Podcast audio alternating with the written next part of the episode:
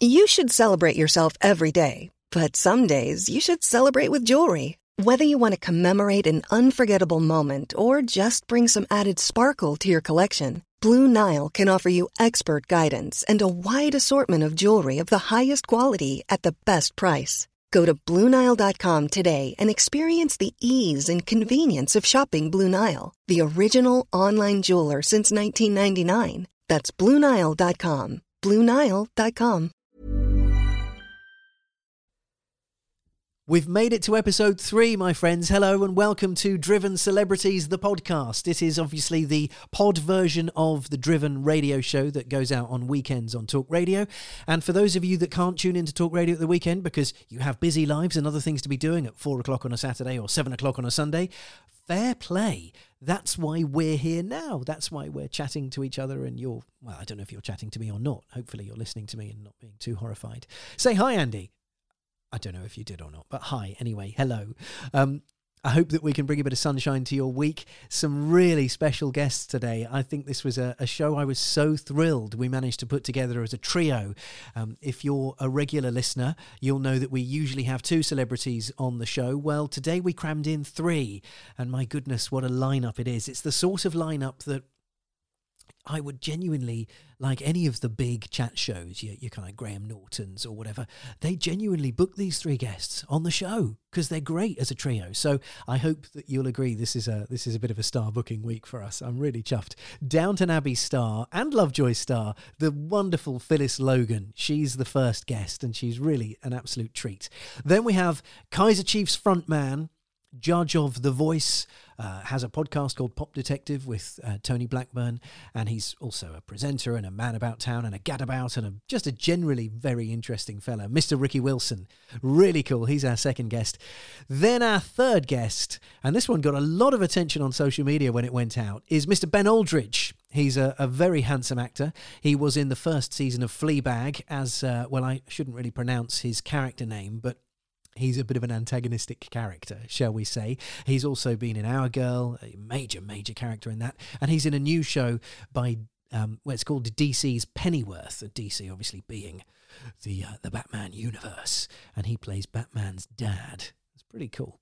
So that's our podcast for you this week. Phyllis Logan, Ricky Wilson, and Ben Aldridge. And we close out the show with our automotive lovelies. Thanks again for your time. Love to have a review and a rating from you if you can spare the time. In fact, you could do it when you listen to this show if you're not listening in the car or on a run or whatever. That would be great. Um, and thank you for your company. I hope you're having a good week, and I hope this makes your good week a great week. And if you're having a bit of a pants week, well, hopefully the next, you know, 45, 50 minutes or so will uh, we'll just give you a little boost. All right, take care, have a good week, and um, same time, same place next week, yeah? All right, enjoy. Driven with Andy Jaye on Talk Radio in association with Paramex Digital. You dream it, we bring it to life. Find out more at drivenchat.com.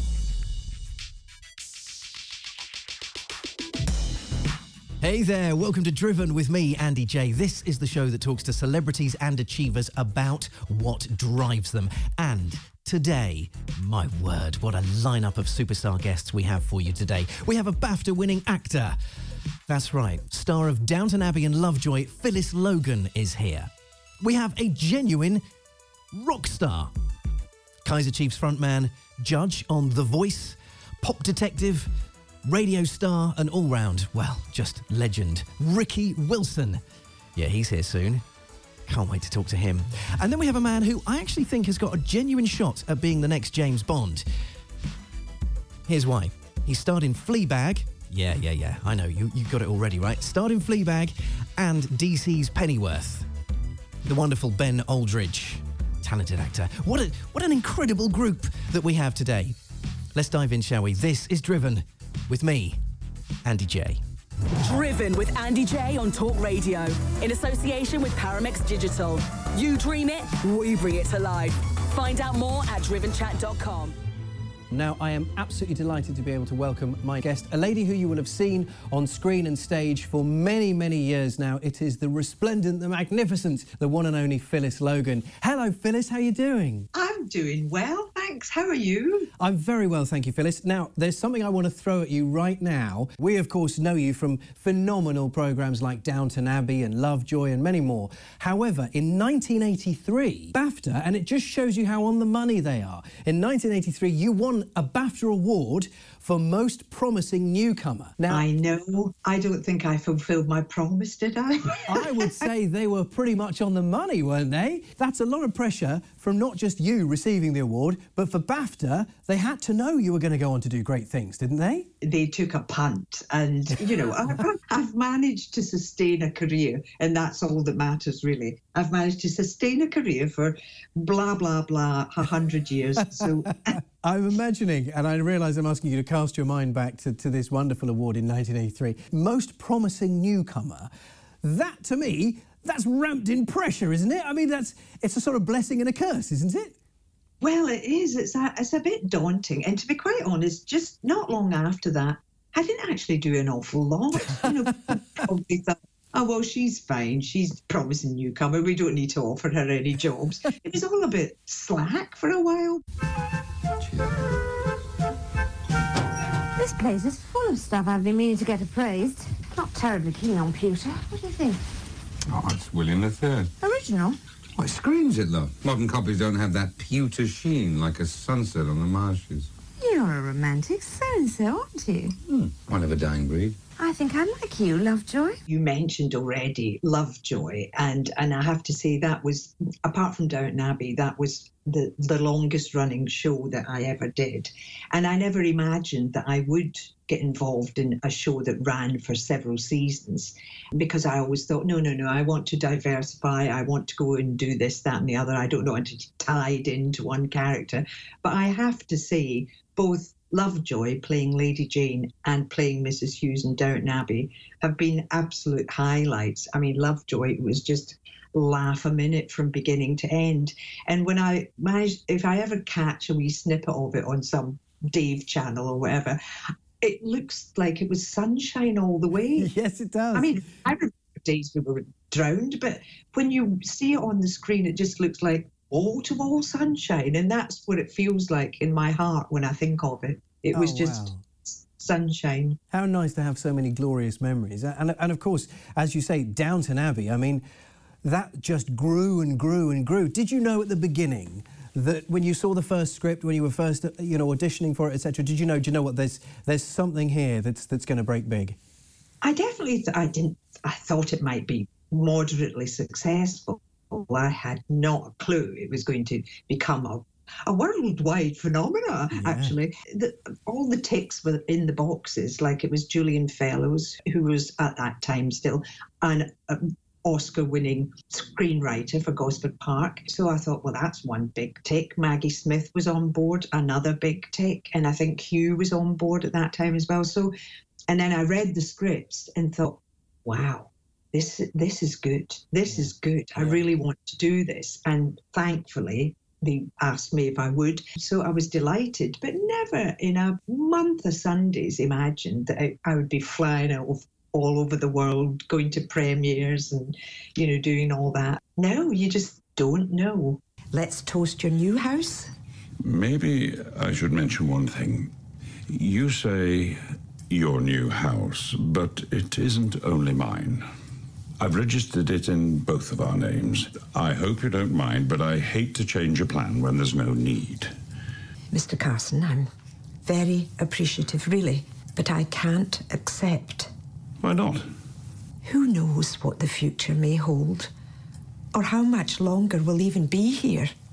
Suppose you want to move away and change your life entirely. You don't want to be stuck with me.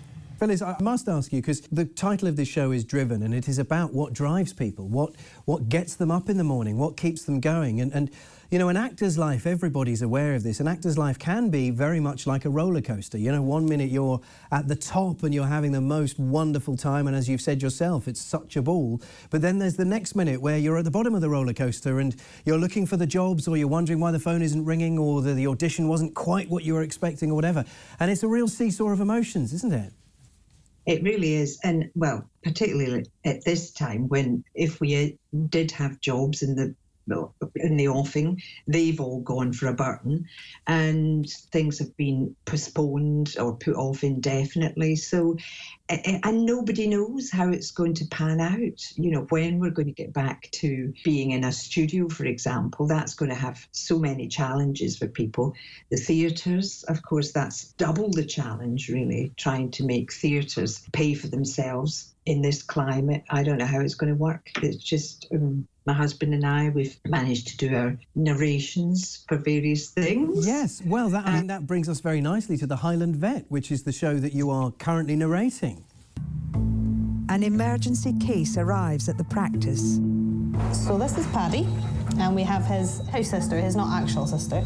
Their owner came home from work to find a toy chewed um, and a battery missing. He says he searched and searched and searched, cannot find the battery at all.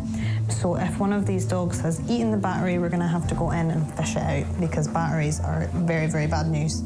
Very bad news. When the weather's not good, it's fairly brutal the weather, and uh, that impacts, of course, on how the vets are able to handle matters. But they do; they come. They're, they're like superheroes. They manage to come to the fore every time. I don't know how they do it. I mean, it takes a special yeah. person that kind of gets through the conditions and then goes and saves the animal. So, I mean, good for them. It's it's really lovely, isn't it? I know it's such a nice thing to narrate. I must say. I bet it is. The sort of job as a, of a narrator is really fascinating because you're observing and guiding the audience through what we're seeing. You've seen sort of at close quarters what these vets experience and, and you know the sort of challenges they have to go through, and it's, and it's your job, of course, to author that. Have you felt? You know, that's a job I could never do myself. You know, what, what, what sort of job would Phyllis Logan do if you weren't such a successful actor?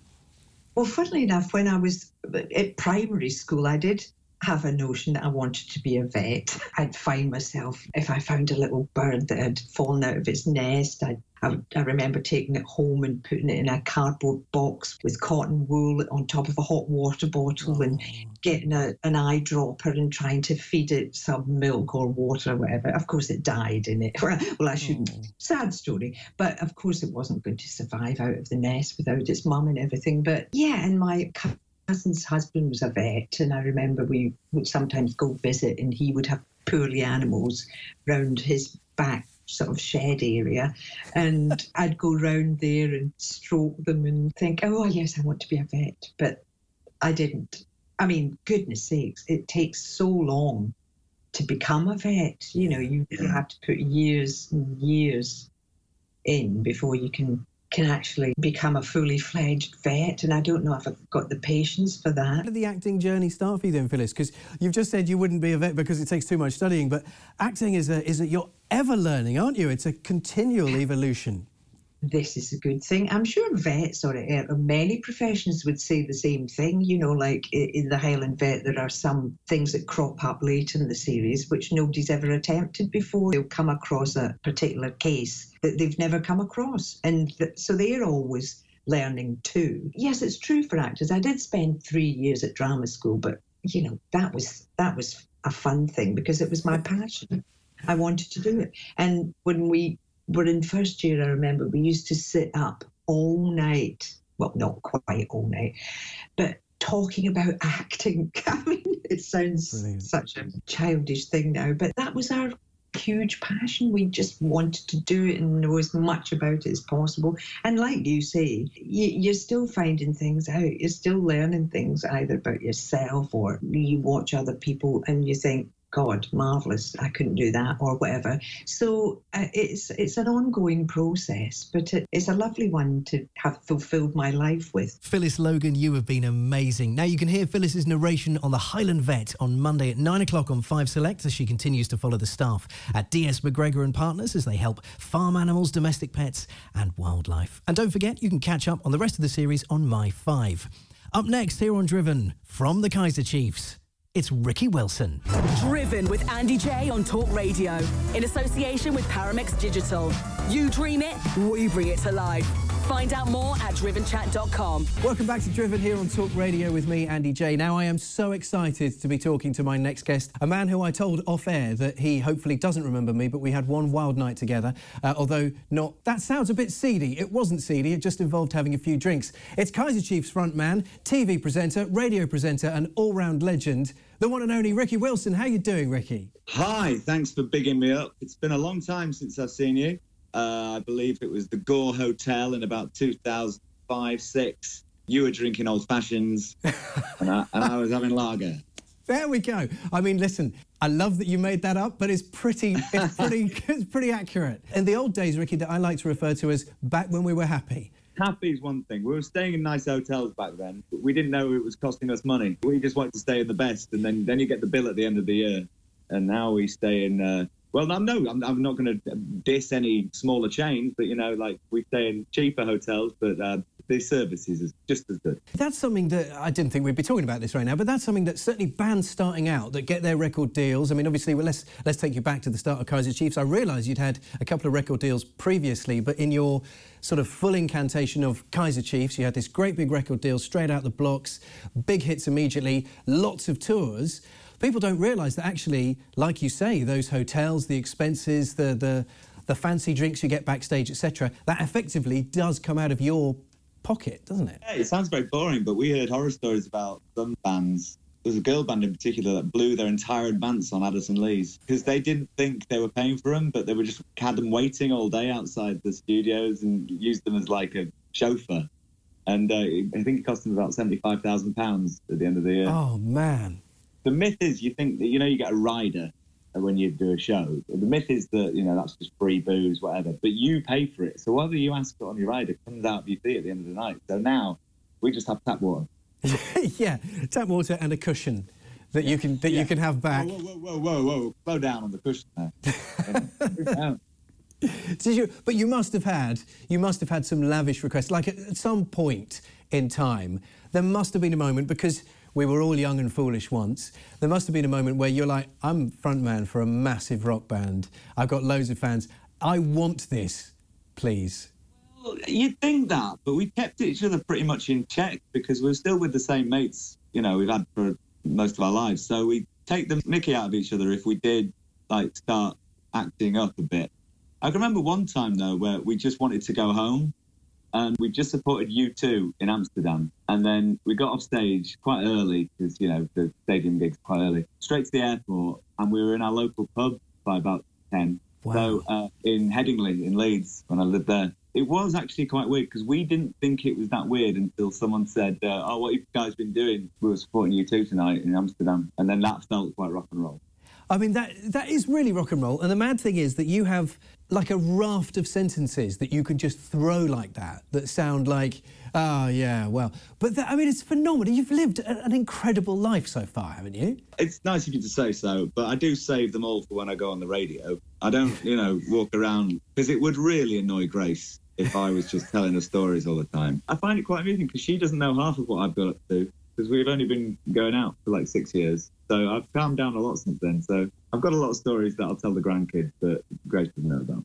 Does she know? And I'm going out on a limb here, Ricky, so I, I ask this cautiously. Please don't hang up if you don't like the question.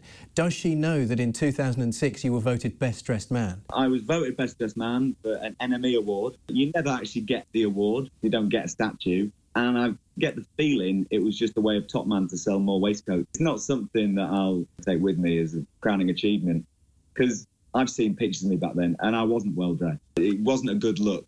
It, it's dated badly. When you were growing up, what was it you wanted to do? Because you've basically done a lot, haven't you? I actually really wanted to be um, a cell animator, doing like thousands of pictures like that to make cell animation. That's what I really wanted to do. I didn't really start singing until um, girls came along. uh, it became very clear in the early 90s that suddenly uh, you could be like skinny and not that attractive, but be very attractive if you're in the music industry. And that that set a light bulb off my head, and I thought, right, I want to be in a band. I've got to get in a band. What can I do? Uh, well, I can't play guitar, I can't play drums, can't play bass, can't sing, but that seemed like the easiest option. So yeah, I got into the music because it was just it was a really good way of being someone that you weren't as well.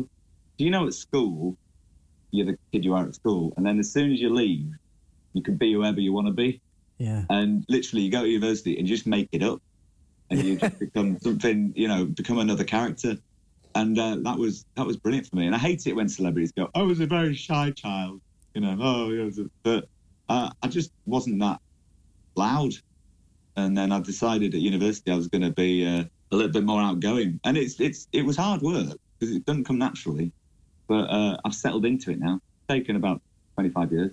Do you know that's? I mean, that's so interesting to hear you say that because you're right. I mean, whether it's university or whether it's first job or whether it's just the process of leaving school, there's a lot of young people. I'm, I, I was like you. Don't have a, don't have a clue what they want to do. You know, they. How on earth can you figure out what you're going to do in life until until actually you're in life, until you step into it and go, okay, this feels cool. And I suppose for you, when you got to uni, you just kind of thought, as a chance to start again. Let's hit refresh." Yeah, totally, totally. I mean, it wasn't that I was, you know, doing nothing before university. I was I think I was watching a lot, learning, but quietly.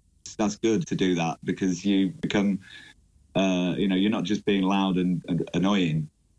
That comes later, but uh, you can like learn. So I think I just kept my head down. So uh, better. It's like with everything. I'd learn more from people I don't like than people I like. Because if you just wanted to be something, you'd be a, an imitation of them. But if you just avoid being all things you don't like, you end up being true to yourself. It's a good one, that, isn't it? I like that. I like Yeah. that. Do you know what that made me think of while you were talking about that, Ricky? It made me think of that scene in The Matrix where they're tooling up. Like, I just learned Kung Fu and, and give me these guns and whatever else it might be. And it's almost like you've gone, don't give me those, I'll take that instead. I used to go and see lots of bands. There's no point in saying, let's do that, let's do that, let's do that. It was basically a long list of what not to do. And then we messed it up when we came out by uh, being uh, so excited to be there that it finally happened. It was just, we were bouncing into festivals like, wow, this is amazing, a door, wow, a chair. You know, we were just so excited to be there. It, it, it kind of like, I suppose that might have been quite endearing, but it must have been really annoying to the other bands that we actually were breaking the fourth wall and we're, we're actually showing that we were appreciating being, you know, where we were. Well, you do literally break the fourth wall, Ricky. I mean, I've seen you many, many times. I think you're phenomenal live. You're no stranger to hurling yourself into the masses and just getting a sniff of them, are you? Yeah, that's uh, that's something I've calmed down a lot on now. Uh, nothing like that was ever planned. It just it just started to happen, and then when uh, as soon as people start noticing, that's what you do. That's when you stop, and that's the annoying human trait that I've got. We did it on the second album as well, when everyone was going on about our striky blazers and our like you know colourful clothes and stuff. So the second album comes out, we're all wearing black on the front and frowning. it's so weird. Fans have that weird habit of kicking themselves in the foot when someone says, "You're good at that." Don't want to do it then. Yeah. oh, Well, then you need to reverse psychology yourself, don't you? It's like it's like if someone's t- like when we've been told not to touch our face loads. Hmm. It's as soon as you're told not to do something, you're doing it all the time. You, it sounds like you can flip it flip it around the other way. Yeah, I think now we've become a lot more comfortable with who we are, so we, we actually quite like the little burrow we ploughed in the industry, and we, we're good at it, and it's it's a laugh. And recently, this is a good thing about being driven because we were quite driven for a long time, and it's it, it's a good thing, but we have we've had an enforced break, Right. which uh, I've really enjoyed. It's been like 16 years since we've had this much time off because I was becoming a bit not complacent, the opposite actually. It was the band became the be all and end all, and I was worrying about it all the time. And now I don't really. It, it's just a band like it was at the beginning. It's it's it's a laugh and it's enjoyable, and don't take it too seriously. But you say that, and, and it's easy to say that when you're the person in ownership of it. You know, when we're looking in, it's kind of like, well, hang on, you know. Duck came out last year. There's another tour planned. Kaiser Chiefs are still going in a big way. Let's be fair. If you got to number three in the charts and there was a chance that you'd make number one by the weekend, you can't tell me it wouldn't mean the world. You'd be on the edge of your seat, wouldn't you? Oh, of course, I'd be buying most of the records, which I still do. It makes no difference. But when the al- album's like the week before it's coming out, I can't walk past a record shop without buying one. Uh, I don't think that's illegal, but uh, I don't. It doesn't make much difference anymore with streams and stuff like that. The hard thing about being in a band, right? And I know no one wants to hear that sentence out like that. It's like the actually hardest thing about being a celebrity is not being able to say it how hard it is. because it's just you just sound like a moron, right? So the hard thing about being in a band is it's all about when you're making a record, you have to build your hope so much, right? There's no point doing it when you're kind of like going, well, I hope that it just gives buys us another year of touring. So when you're making it, you're literally imagining walking, high fiving Kanye West on the way to the stage of the Brits, ah. picking up all the awards, right? But then in your heart, you know that's not going to happen. You think, oh, this album's going to be number one for 15 weeks, but you're still pushing for it, and it's a kind of madness that I'm sure all people in the music industry have. But if you didn't have that, then you wouldn't do it. But you know, there's a lot of dashing of hope, but I've kind of got used to that. You've got to aim high. When you've got the audience there and you know that it's one of the hits, you know, Riot or Ruby or, you know, so many we could choose from, but it's one of the ones that you've played literally thousands of times. Do you still go, brilliant, we're playing this next? Or is it a bit like, okay, let's get through this. We know that the audience loves this moment, so let's just get to that. Oh no, of course I love it because essentially it's not really for us. That'd be weird if we only went playing because we absolutely loved it. that we do love it, but it's more for the audience than it's for us. And we we're very lucky that we've got lots of big guns Yeah. to scatter around our set. So it's amazing because it's like having a it's like having a trick up your sleeve, you know, and you can pull it out. And you know, and you I love that. It's not like stand-up comedians have it really hard because they can't. I think Peter Kay said it. It's not like they can go on stage and go, "Here's that joke you all know," and Yeah. everyone's like, "Yeah, I love this joke." You know, it's not like that, and you can't do it with films. Going, "Oh, you know that scene? Yeah. Here it is again." Yes, and during lockdown, obviously the band can't tour, but you are pop detecting. uh, I am with, pop with Tony, yeah. and that's is that keeping you going during lockdown? Is it is it sort of scratching the itch, as it were? Uh, not really. It's literally once a week for about three hours. Me and Tony have a Zoom conversation about uh, a subject, like a pop myth that we find out, like, you know, does Cher have a special room for a wigs? Or that's it, really. But it's just a little bit of, it's like a long phone conversation with a funny friend. And he is funny. I mean, and also, when you're making a podcast, you can say anything you want, and then it gets edited down to 40 minutes, and it's just hilarious. And some of the stories I wish I wish we could put out there that Tony's told me because he he's met everyone and he's got some good stories, but it's uh, too salacious for the public.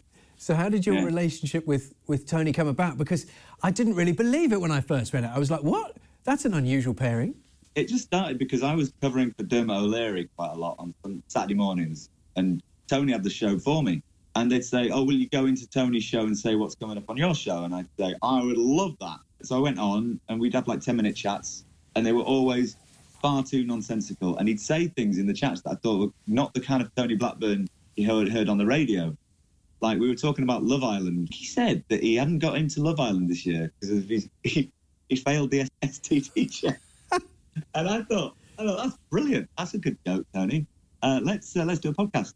Well, actually, I, I was asked to do a podcast, and I didn't really want to do a podcast, so I said I'll do it if Tony Blackburn does it with me. Brilliant. Not thinking it would happen, and uh, Tony said yes, and now I'm very happy with doing a podcast, which is great. Because in the Radio Two building, I found a secret hatch. Right, it was between the outer windows and the inner windows for sound insulation. It's only about a foot and a half wide, and I managed to get in there. And while he was on the show, I popped up in a window that he didn't know existed. Gave him the shock of his life. And he's an endangered species, so you know. You be careful with the Blackburn. You've got to be careful. Yeah.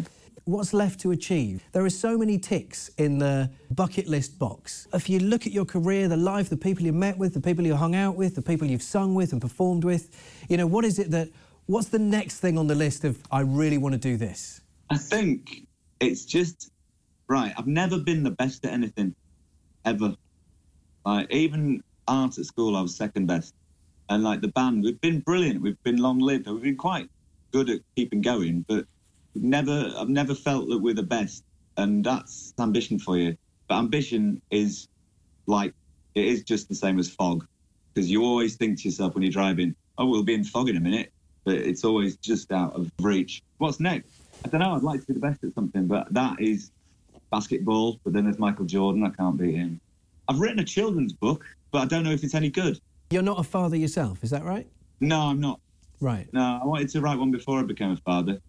I think I'm quite good at writing songs. I Can't play guitar, and I think the moment I learn to play guitar is the moment. It'd be like you know when Mick Jagger picks up a red strap, and it's a little bit like, mm, I don't like that. Yeah, hang on. I want you to keep dancing. Not that he's not. He can, he, no, he's very good. But I just think that because I've always been a front man, I, I, I like the fact I've I've never been on. And now I'll show you what else I'm good at. You know, I don't like that. So um, I'd like to be good at. Yeah, the best. The children's book's all right. It's I've sent it to some publishers, and they haven't said no. They haven't said no. But it's weird. It's like, oh, get back to you in a week, in another week, another week, and I'm a bit like, oh well. I want to be doing something about it. It's Yeah, easy in the yeah. music industry because you can just keep doing something. But with this, it's literally like, well, I've done it now, and now I just have to wait, and I don't like that. I was trying to write songs, and I find it quite therapeutic when I'm writing songs to write silly ones, never to come out as Kaiju songs, but just to kind of like play around with stuff that makes me laugh. So I started doing that, and then I um, I got a friend of mine uh, who I'll reveal when it when he wants it to reveal to write some music to those, and then I changed all those songs slash poems, musical things. I stuck them all together in one big story, where it, it, it kind of follows this weird adventure.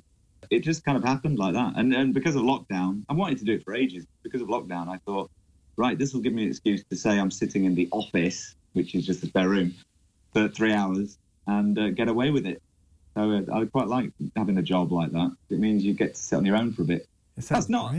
It's not a bad thing about Grace or anything. I love spending time with Grace, but I think that even in lockdown, you need to like be on your own for a little bit. Nobody signed on for this, to be fair. You know, Yeah, all yeah. relationships, all marriages, all you know, all all families, etc. No one is used to the amount of time we've been exposed to each other, and sometimes some people have, have loved it, some people have had issues with it. Uh, I mean, is is uh, I mentioned the fatherhood question? Is that something that you're going to start thinking about? Is it something that Well, we're interests get- you? We're getting, uh, we're getting married. So we're hoping to get married in late September if all things go to plan. with the, Congratulations. uh, you know, no second spike and all that. Oh yes, of course. I'd love to have children, but you know, it's not something that's guaranteed. It's not. Just something to keep in mind. Thank you so much, Ricky. Now, don't forget you can download Ricky Wilson and Tony Blackburn's podcast, The Pop Detectives, wherever you get your podcasts from. And speaking of pods, don't forget there's also our Driven Chat podcast. So, for example, uh, last week, if you missed Nico Rosberg on the show, you can hear the whole thing unfiltered in full on the pod now, alongside a whole load of extra special automotive podcasts that we don't air on the radio. We keep it especially for the pod. So do check out the Driven Chat podcast. Now, after the break, I'm joined by Fleabag's Ben Aldridge. This is Driven with me, Andy Jaye, on Talk Radio, powered by Paramex Digital, proud creators of DrivenChat.com. Driven with Andy Jaye on Talk Radio in association with Paramex Digital. You dream it, we bring it to life. Find out more at drivenchat.com. This is Driven here on Talk Radio. I'm Andy Jaye. Now, we've heard from Phyllis Logan. We've heard from Ricky Wilson. So, who's in the hot seat for guest number three? Well, an actor who is only impressing. Star of Fleabag, Our Girl, and now DC's Pennyworth. It is Mr. Ben Aldridge. Ben, welcome to the show. Now, look, you have done so much so quickly, and you've worked with so many people. How about um, how about just sharing with us some of these amazing stories of, of people you've been lucky enough to work with so far? Colin Firth actually accidentally punched me in the head, and I was only, only in that.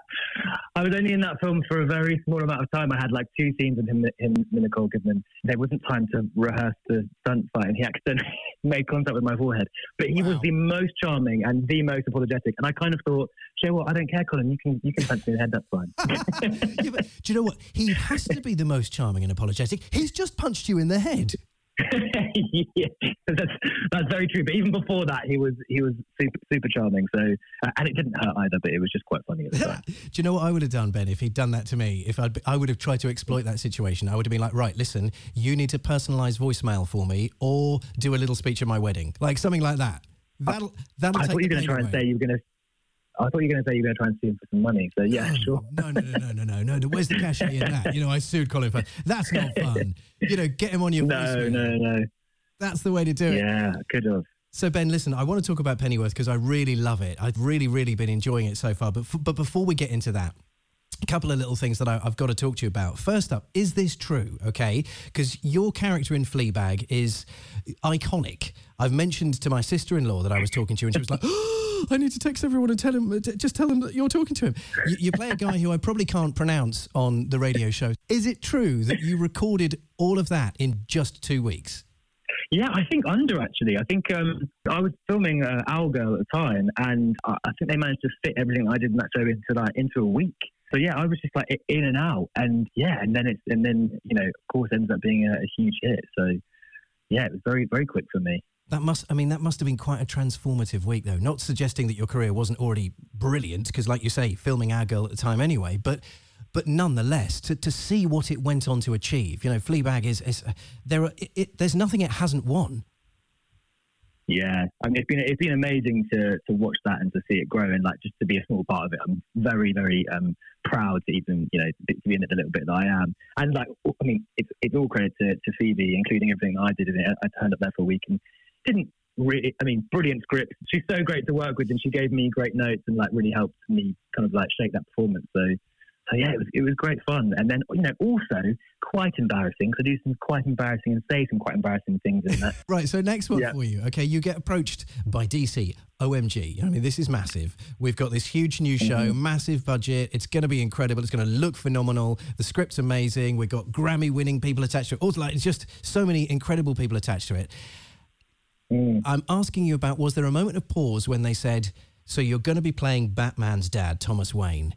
Simply because potentially that rules you out of ever playing Batman. I know. That's all I thought. Oh, Jesus. That's Batman out the window for me. no, you know, it's, it's funny. I guess it, it, also comes with a certain amount of pressure to kind of get it right in terms to the fans. But luckily, we've only ever really seen him die. So there's never been like a really super famous portrayal of him before. Yeah. So in that way, I've kind of got a bit a bit of free reign along with Bruno, who kind of created and wrote, and wrote the character. But I, I, did have a moment on set with um, a background artist who was um, uh, like playing a punter at a bar that, that we were doing a, a scene in. And uh, I had like a brief chat with him, just said hello because he stood next to me, and I had him t- turn around and say to his like fellow actor, "Oh my goodness, I just spoken to." Batman's dad, and, I, and not until that moment did I realise, oh yeah, there, there are people that like you know this will be a, this will be quite a big deal to people out there who are into the DC franchise. So that was a, that was a funny moment to, to have that realization. And Ben, we know the amount of planning and thought that goes into the DC franchise, as you called it. You know, there's so much kind of interlinking of characters and actors appearing in different shows, etc. You know, they're, they're, taking their parts across to other series and so on and so forth. Is there a chance that we could see you? Maybe as an older Thomas Wayne in another in a spin-off show? I'm kind of I'm, I'm leading here, but I, I, don't know where this could go, so I thought I'd ask. Yeah, I'm I'm in the Robert Pattinson film. Oh, there we no, go. No, I'm not. I'm not. I'm not. Not at all. Um, no, I think um, uh, who knows? Like you said, they do they do link uh, series up sometimes, but I think because we're we're very much uh, a prequel and set in the '60s. Like you said, it would have to be older. It's not beyond the realms of possibility in DC universe. So yeah, I mean, I mean, we'll see, but um, I can't I believe probably unlikely, but who knows? Ben, I can't believe I just got pranked. I mean, you just did it. you, you got me. There's a sentence you didn't think you'd be saying. yeah, ben, look, I know we're really short on time, so I've got to ask you. The show's called Driven, and it's all about when we talk to people like yourself, people of note and stature. It's all about what drives you, what inspires you, what gets you up in the morning. Because we all have great days and we all have really tough days, and, and some of some of the experiences in your career, you know, 34 to achieve the things you've done already is is incredible. How do you kind of keep level oh, headed? How do you stay kind of focused and sharp and, and just not let it kind of overawe you? It's very easy to stay level headed and and, um, and like to remain humble about it because uh, I think what which ties in with what keeps me driven about it. I love being part of something creative, and that takes a whole team, and you're often just a very small piece of that puzzle. I think just from doing like youth theatre when I was younger, I just love that kind of community sense of making something with other people, and that that's still what I enjoy about it. And in that sense, like you realise that none of it's just down to you; it's part of a, a, much bigger picture, and also that's kind of like the joy in it as well. Is that it's a, it's a team effort. So yeah, I guess they go hand in hand. Ben, last one for you. We've ruled out Batman. Is Bond an, is Bond an option? Yeah. I mean, if they want me to do it, I'm not going to say no. you got listen, tall, tall, dark, handsome. You got it nailed. Uh, it's it's in the bag, mate. You've got the joy of my PR. Thank you so much. that was Ben Aldridge there. Now you can catch him in Pennyworth, the complete first season on digital download, Blu ray, and DVD now from Warner Brothers Home Entertainment. Driven with Andy Jaye. Well, that's it. Thank you very much to our special guests on Driven here on Talk Radio. Phyllis Logan from Downton Abbey, what a gem. Absolutely lovely. Ricky Wilson, I mean, I want to be his best mate, to be honest, because he's just such a dude. And Ben Aldridge, wow, you know, bit of stardust on the show. However, I'm delighted to say that the fun does not stop here.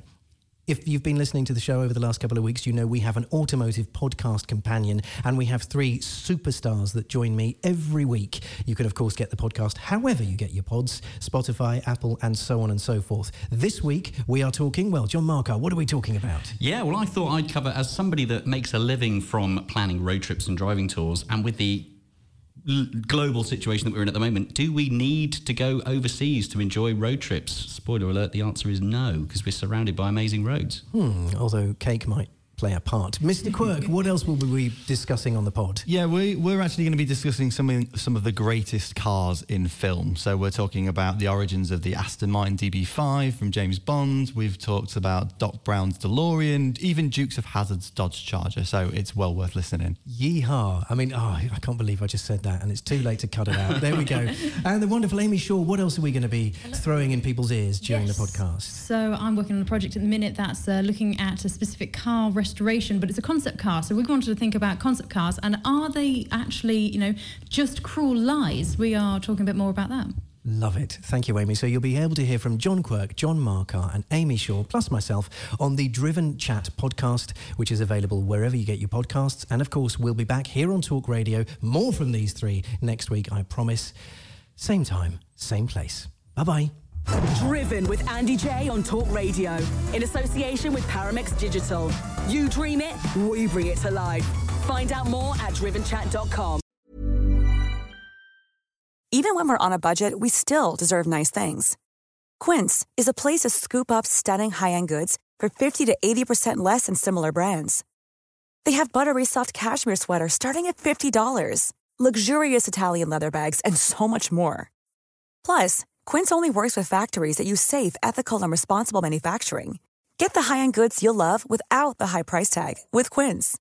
Go to quince.com slash style for free shipping and 365-day returns.